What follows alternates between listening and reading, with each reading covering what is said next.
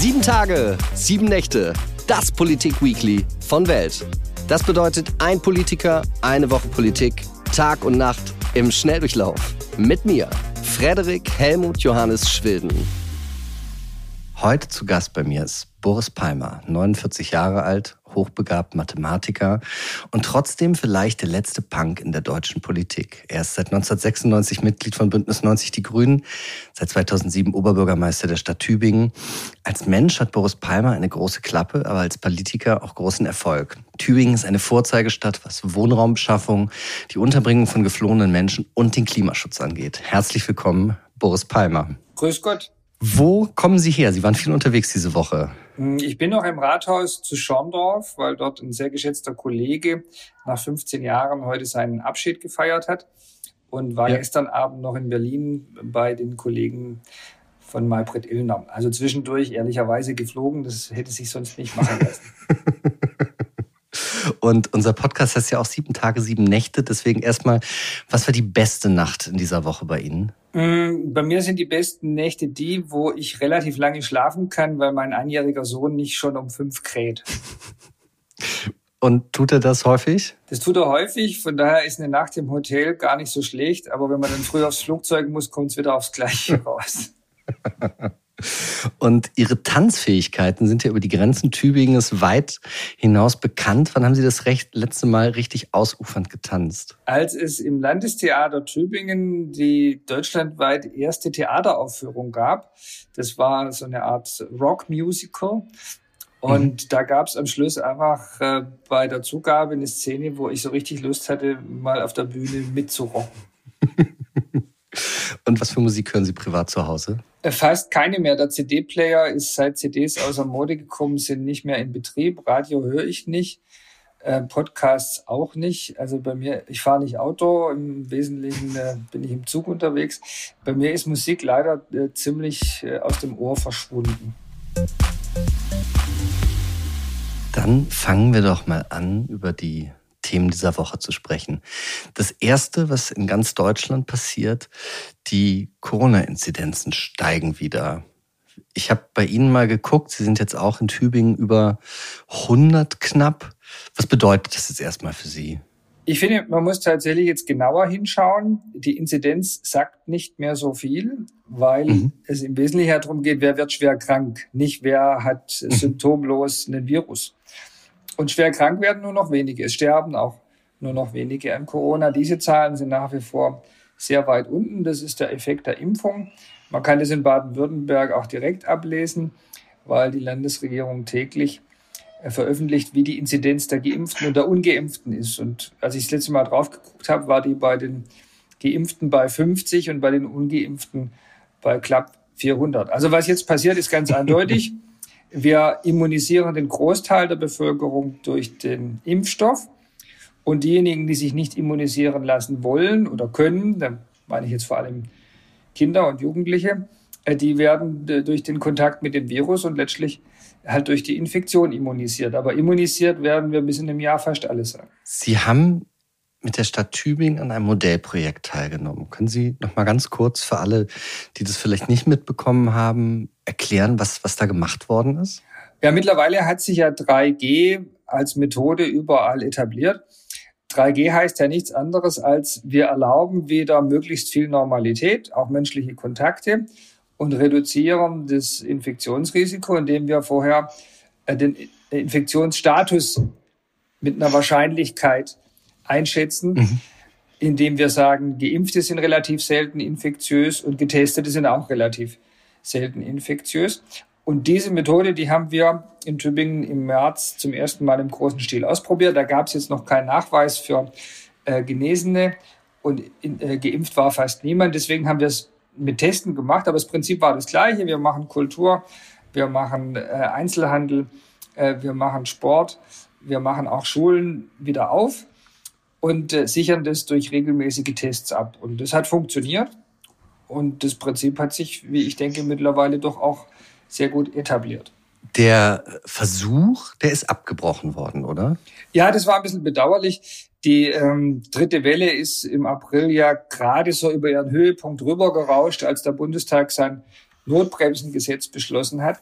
Die Landesregierung hätte uns weitermachen lassen. Wir waren ja ein Landesmodellversuch und wir konnten auch zeigen, dass unsere Zahlen jedenfalls nicht schlechter sind als die im Rest des Landes, dass also unsere Öffnungen keine negativen Auswirkungen auf die Pandemie hatten. Und dann ist es ja wohl doch sinnvoll, dass die Einzelhändler und die Gastronomen wieder arbeiten dürfen, wenn das gar nicht schadet. Aber die Bundesnotbremse hat stark gesagt, wenn im Landkreis ein Schwellenwert 100 überschritten ist, dann muss alles wieder dicht gemacht werden. Und dann waren wir halt nochmal 3 Wochen dicht. Aber danach ging es ja von selber überall runter und wir konnten dann nach der von uns zuerst entwickelten und praktizierten Methode dann auch wieder öffnen. Was ist die Konsequenz aus den Daten, aus den Erfahrungen, die Sie gesammelt haben, für die Situation jetzt? Also wesentlich scheint mir zu sein, dass der Schutz von Risikogruppen möglich ist, dass man risikoadäquat vorgehen muss, nicht alles über einen Kamm scheren, nicht alles verbieten, nicht alles zumachen, sondern immer fragen muss, wie groß ist das Infektionsrisiko und wie groß ist das Risiko einer schweren Erkrankung. Deswegen ist ein Altenheim auch jetzt, wenn viele geimpft sind, weiterhin ein Ort, wo man sehr streng testen muss und strenge Hygienekonzepte braucht, weil auch geimpfte 90-Jährige leider an Corona häufig genug sterben. Wohingegen eine Schule weitgehend normal betrieben werden kann, denn es ist für Kinder fast immer ungefährlich, an Corona zu erkranken. Und die Gefahr, dass sie die Alten anstecken, ist ja, wenn die geimpft sind, kaum noch gegeben. Also sich genau fragen, welches Risiko habe ich und wie kann ich möglichst viel Normalität mit Eingrenzung dieses Risikos erreichen. Was immer falsch ist, ist der Extremismus. Also alles Corona unterordnen, jedes Infektionsrisiko ausschließen wollen, das führt dazu, dass man dann nachher volle Kinderpsychiatrien hat und die Kinder in ihren Bildungsbiografien schwer gestört werden. Diese Risikoabwägung muss man vernünftig und solide treffen und dann kommt man, glaube ich, zu den Ergebnissen, die ich gerade geschildert habe. Das heißt, Maskenpflicht an bayerischen Schulen nach den Herbstferien, wie Markus Söder das jetzt gesagt hat, das finden Sie falsch? Das ist eine Maßnahme, die im Grenzbereich liegt. Da würde ich jetzt nicht richtig oder falsch sagen. Aber ich finde es umgekehrt gut, dass in Baden-Württemberg die Maskenpflicht am Platz gerade aufgehoben worden ist, weil ich glaube, dass es für die Kinder wichtig ist, wieder in die Normalität des Lernens zurückzukommen. Und nochmal, für einen 10-Jährigen ist eine Corona-Infektion einfach auch nicht schlimmer als eine klassische Influenza. Das heißt, nicht völlig ungefährlich. Aber was das Risiko angeht, eben in dem Bereich, den wir sonst auch hinnehmen, auch der Schulweg ist für Kinder nicht vollkommen risikofrei. Und trotzdem sagen wir ja nicht, die Kinder sollen zu Hause bleiben. Wir nehmen das Risiko auf uns, weil wir denken, dass sie insgesamt davon profitieren, wenn sie trotzdem zur Schule gehen. In meiner Heimatstadt Erlangen, da habe ich das gesehen, dass wirklich diese Sicherheitskonzepte für Kirchweihen, für Feste, für öffentliche Veranstaltungen, jetzt auch schon vor Corona, immer enger, immer durchgeplanter sind. Sehen Sie das auch so, dass es ein größeres Sicherheitsbedürfnis gibt und dass man dafür bereiter ist, mehr Freiheiten aufzugeben? Also einerseits gibt es unzweifelhaft Bereiche, in denen es heute Gefahrenlagen gibt, die wir so früher nicht kannten. Wenn man an den Breitscheidplatz denkt und dieses Attentat mit dem LKW von Anis Amri, dann ist es klar, dass man heute versucht, gegenüber Straßen mit Betonbarrieren eine gewisse Sicherheit herzustellen, an die früher keiner gedacht hat. Andererseits ist es aber auch so, dass wir in Deutschland eine vollkommen übertriebene Sicherheitskultur haben. Bei uns wird mit extremem bürokratischen Aufwand jedes noch so geringe Risiko minimiert.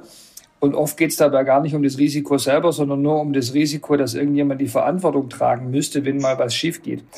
Und diese Form der Verantwortungsverweigerung, also die Illusion, dass man Risiken vollständig ausschließen könnte, die kostet sehr viel Geld, Zeit und Lebensqualität. Da habe ich schon ganze Kapitel in einem Buch drüber verfasst. Ich nenne das den deutschen Sicherheitswahn.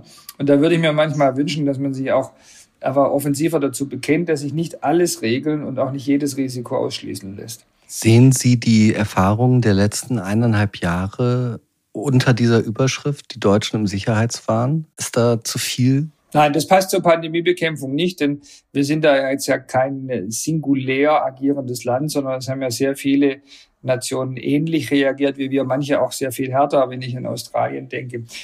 Darauf passt jetzt diese Beschreibung nicht. Und dieses ist interessant, dass Sie auch Australien ansprechen. Da hat man ja jetzt eingesehen, dass quasi das, was Menschen unter dem Namen Zero Covid gefordert haben, dass das nicht machbar ist. Also dass ich nicht ein Virus einfach löschen kann, indem ich alles zumache.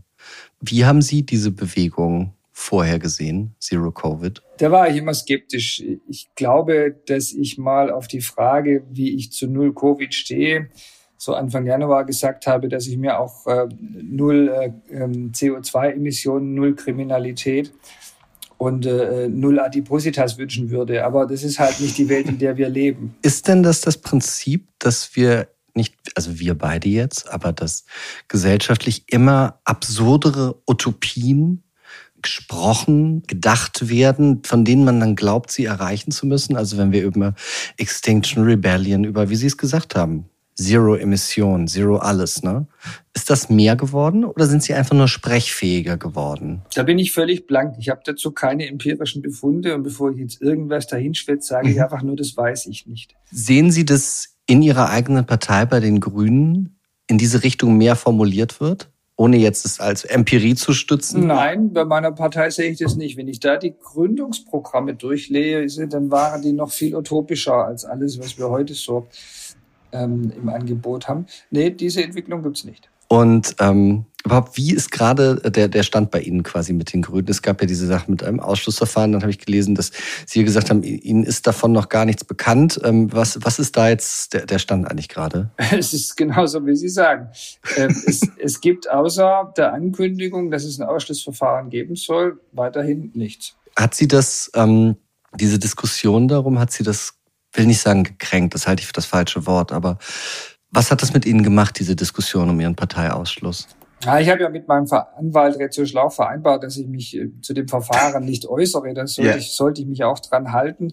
Aber wenn Sie jetzt nach dem, was es mit mir gemacht hat, fragen, dann kann ich schon so viel sagen, dass es schmerzhaft ist, wenn die Partei, in der man 25 Jahre Mitglied ist und für die man sich einsetzt und mit deren Zielen man sich jedenfalls in 90% in Übereinstimmung wähnt, wenn die wegen eines einzigen 65-Zeichen-Kommentars einen deutschlandweit beachteten Ausschluss, es war ja jetzt kein Ausschlussverfahren, also eine deutschlandweit beachtete Ankündigung eines Ausschlusses formuliert.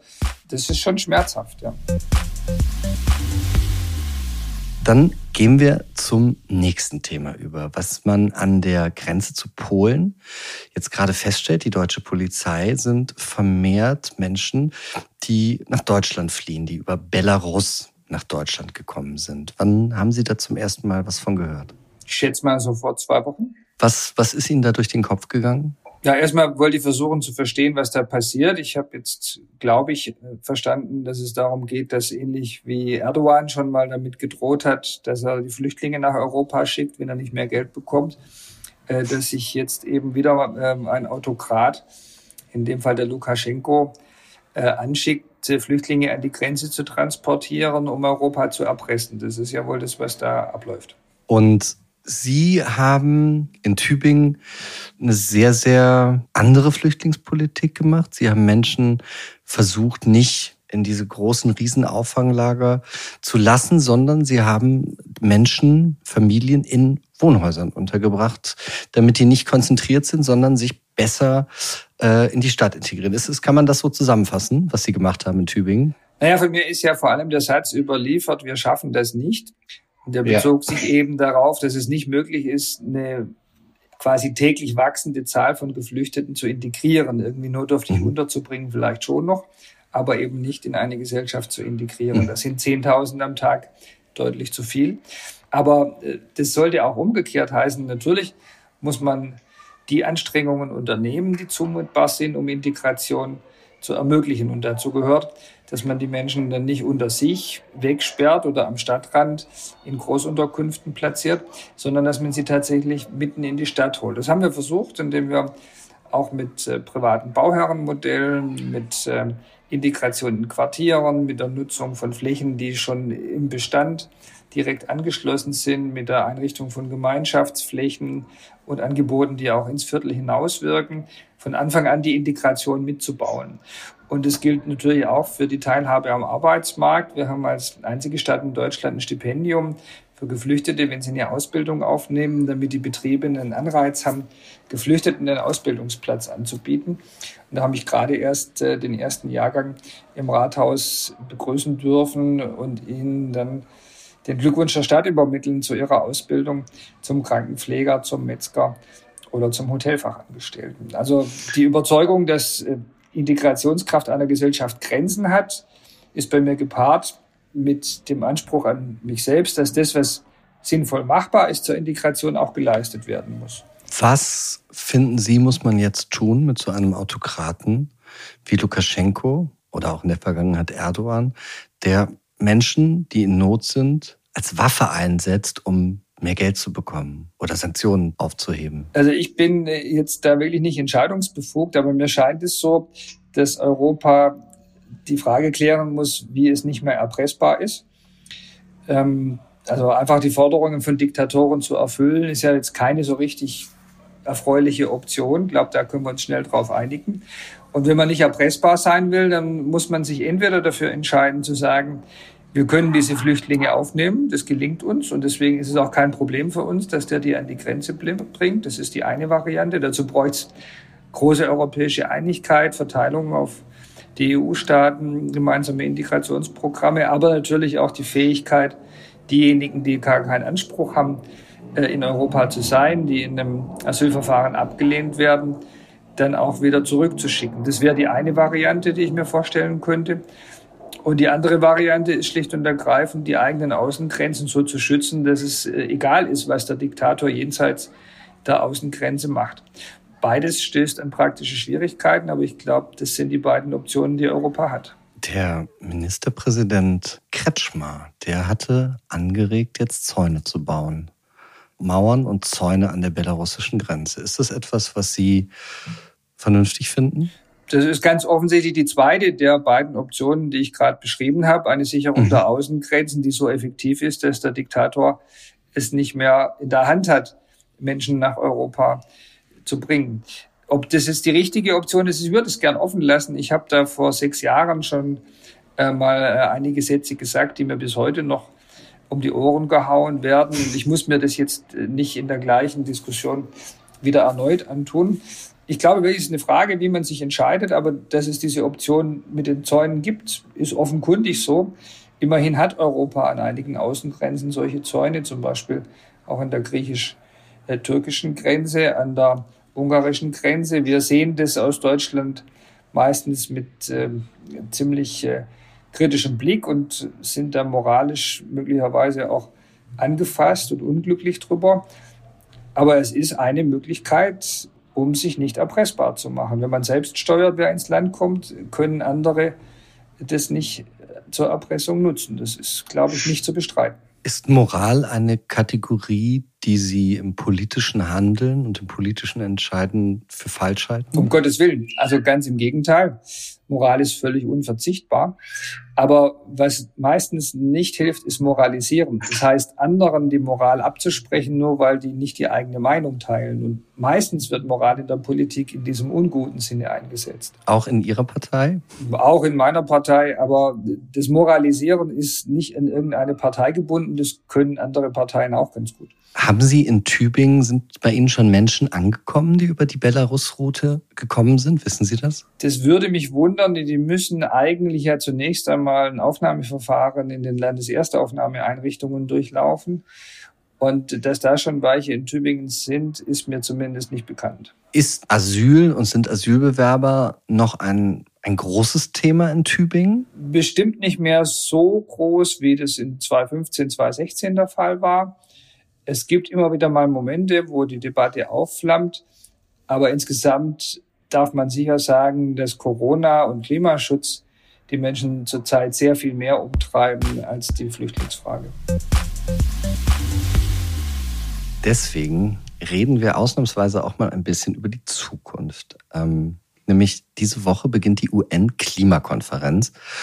Und erstmal, können Sie sagen, um was geht's da? Kann ich nicht so wirklich, muss ich zugeben. Bin gespannt, was das Abschlussdokument sagt, denn diese Konferenzen kehren ja jährlich wieder. Und es ist nur noch für Experten nachzuvollziehen, was die jeweils nächste Konferenz eigentlich tut. Den großen Schritt in Paris habe ich selber, da war ich dort, miterlebt und fand den sehr überzeugend. Also einen internationalen Vertrag, der alle Staaten der Welt darauf verpflichtet, dass sie CO2-Emissionen reduzieren und damit ein bestimmtes Klimaschutzziel, nämlich wenigstens 2 Grad Erwärmung zu unterstreiten, gemeinsam erreichen wollen. Das habe ich verstanden, aber die extrem komplizierten bürokratischen Ausformungen, die in den Folgekonferenzen besprochen werden, könnte ich Ihnen jetzt nicht erklären. Das muss ich zugeben.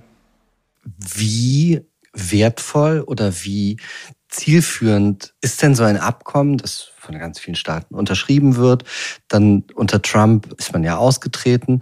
Und wie man das aber auch in Deutschland an der Bundesregierung ja sieht, wenn diese Abkommen oder die Ziele, die darin verhandelt werden, gar nicht eingehalten werden können. Es ist trotzdem wichtig, weil man sich damit einer wichtigen Ausrede entledigt. Nämlich, ja, was bringt denn das, wenn nur wir Deutschen was tun? Das ist nämlich nicht der Fall. Es tun alle was, vielleicht nicht genug. Aber alle haben gemeinsam was unterschrieben, haben sich was verpflichtet und alle tun auch was. Wir waren mal Klimaschutzweltmeister, sind es aber schon lange nicht mehr. Und andere sind teilweise beim Ausbau von Wind- und Solaranlagen viel besser unterwegs als wir Deutschen. Also da sollen wir jetzt auch nicht so hochnäsig sein und glauben, nur wir würden uns da für den Klimaschutz ins Zeug legen. Und das ist, glaube ich, der Hauptnutzen, dass man ein Weltproblem auch global angeht. Am 31. August 2021, also in diesem Jahr, ist ein Generationenvertrag für das Klima in Kraft getreten.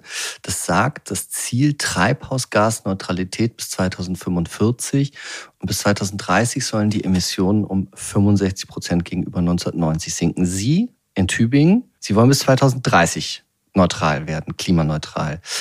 Wie weit sind Sie da? Wir sind auf dem Weg etwa 40% der Strecke vorangekommen. Als ich 2007 meine Antrittsrede gehalten habe, war Klimaschutz bereits das zentrale Thema, für das ich mich engagieren wollte und die Stadtgesellschaft begeistern. Und wir haben in dieser Zeit pro Kopf 40% Emissionsreduktion erreicht. Übrigens, was mir ganz wichtig ist, nicht durch Schließung von Industrien und Wohlstandsvernichtung, sondern gleichzeitig durch 1/3 mehr Arbeitsplätze in der Stadt. Wir sind die Stadt, die in Baden-Württemberg am schnellsten wächst bei Wirtschaft und Arbeitsplätzen und am schnellsten schrumpft bei den CO2-Emissionen. Und nur so, glaube ich, ist es attraktiv und taugt auch als Blaupause, damit andere sich davon was abgucken können. Jetzt wollen wir, nachdem wir, wie gesagt, 40% des Weges schon geschafft haben, das Tempo nochmal kräftig anziehen und bis 2030 komplett klimaneutral werden. Dafür muss man jetzt große Hebel umlegen. Wir haben bisher viele kleine Schritte gemacht. Große Hebel sind zum Beispiel die gesamte Wärmeversorgung der Stadt auf erneuerbare Energien, Solarthermie, Rückgewinnung von Wärme aus Kläranlage, Holzverfeuerung etc. umzustellen und dann alle Hausbesitzer zu verpflichten, diese Wärme aus den Heißwasserrohren der Fernwärme dann auch einzusetzen. Das heißt, alle alten Heizungen einfach bis 2030 stillzulegen. Das ist eine relativ einfache Maßnahme, technisch und administrativ. Und sie lässt sich rechtlich auch durchsetzen. Was sie eigentlich braucht, ist nur ein bisschen politischen Mut. Und den hat der Gemeinderat gezeigt. Der hat es nämlich beschlossen. Und können Sie noch ein paar konkrete Dinge sagen? Wo sind zum Beispiel diese Arbeitsplätze? In was für Bereichen sind die geschaffen worden? Tübingen wächst sehr stark im Bereich wissensbasierter Dienstleistungen, Produkte, Forschung und Entwicklung. Wir haben bei Medizintechnik, bei Impfstoffentwicklung, CureVac kennt mittlerweile jeder, bei Biotech, bei Informationstechnologie, bei Umweltschutztechnik haben wir viele, viele neue Arbeitsplätze hinzugewonnen, aber auch in der klassischen Forschung an sich, Ansiedlung neuer Forschungsinstitute, künstliche Intelligenz. Tübingen gehört zu den weltweit führenden Standorten der KI. In Baden-Württemberg sind wir Teil des Cyber Valley. Also Zukunftsfelder zu besetzen, um in der Zeit, in der die Automobilindustrie so stark im Wandel ist, neue Arbeitsplätze, neue Wertschöpfung in der Stadt zu schaffen. Das war die Strategie und die hat funktioniert und die war immer verbunden mit ökologischen Zielen, mit geringer Anzahl von Stellplätzen, mit guter Erschließung des ÖPNV, mit Solarpflicht auf den Dächern, mit CO2-neutraler Wärmeversorgung etc. Und so ist es gelungen, Wachstum der Wirtschaft mit Reduktion der CO2-Emissionen zu verbinden. Ich war diese Woche für die Welt am Sonntag in Brandenburg und habe dort Menschen interviewt, die dort gegen Windparks protestieren, die da Petitionen einreichen, Einwendungen schreiben und so etwas, und die alle aus einem urgrünen Milieu kommen. Also der eine Mann sagt, er ist 25 Jahre Mitglied der Grünen gewesen, ist jetzt ausgetreten wegen der Energiepolitik der Grünen. Der andere ist ein international erfolgreicher Künstler, auch immer grün gewesen. Und die sagen, dort vor Ort bei ihnen, die Windparks, die dort gebaut werden, die machen die Umwelt, die Kulturlandschaft und das Leben dort zur Hölle. Wie sehen Sie das? Verstehen Sie das? Finden Sie, da muss man ein bisschen mehr aufpassen, wie nah, wie hoch und so etwas, solche Dinge gebaut werden? Die Regeln für wie nahe und wie hoch halte ich für ausreichend. Näher als 700 Meter eine Siedlung darf man nicht ran. Und die Höhe ist technisch auch begrenzt. Mehr als 250 Meter mit Rotorflügeln gibt es nicht zu kaufen. Ich halte es für vertretbar. Ich bin auch nicht sicher, ob das wirklich so viele Urgrüne sind. Gerade in den Ländern, die Sie gerade angesprochen haben, gibt es ja kaum Grünwähler. Meine Erfahrung ist, dass da auch viele dabei sind, die die Ökologie besonders dann entdecken, wenn sie das Gefühl haben, dass das als Argument hilft, um sich gegen unerwünschte Projekte zu wehren. Aber das ist eine Vermutung, die ich natürlich nicht im Detail belegen kann. Am Ende ist es eine Frage, ob man glaubt, dass es geht, sich zu waschen und dabei den Pelz nicht nass zu machen. Ich glaube das nicht. Es ist halt nicht möglich, Atomkraftwerke, Kohlekraftwerke und Gaskraftwerke in relativ kurzer Zeit abzuschalten, ohne neue Kraftwerke zu bauen. Und diese neuen Kraftwerke müssen ganz zwingend auch Windkraftwerke sein, sonst ist die Stromversorgung in Deutschland einfach nicht darstellbar. Das war der schönste Tag in meinem Leben heute. Und jetzt möchte ich noch fragen, was machen Sie heute Nacht? Also den schönsten Tag in Ihrem Leben gestaltet zu haben, da werde ich ja jetzt fast rot. Zum Glück sieht man das im Podcast nicht. Heute Nacht werde ich erstmal das Jubiläum der Buchhandlung Osiander feiern. Die wird 425 Jahre alt, eine der ältesten Buchhandlungen in Deutschland. Da freue ich mich schon drauf.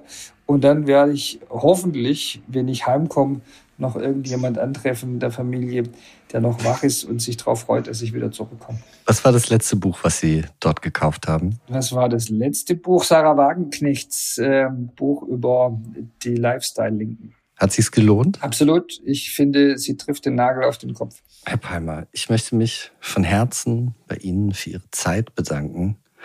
Das war wie jedes Mal der schönste Tag in meinem Leben heute. Nächste Woche gibt es wieder 7 Tage, 7 Nächte, das Politik-Weekly von Welt. Und zwar auf allen Plattformen, wo es Podcasts gibt. Schreibt mir euer Feedback an audio@welt.de. Tschüss.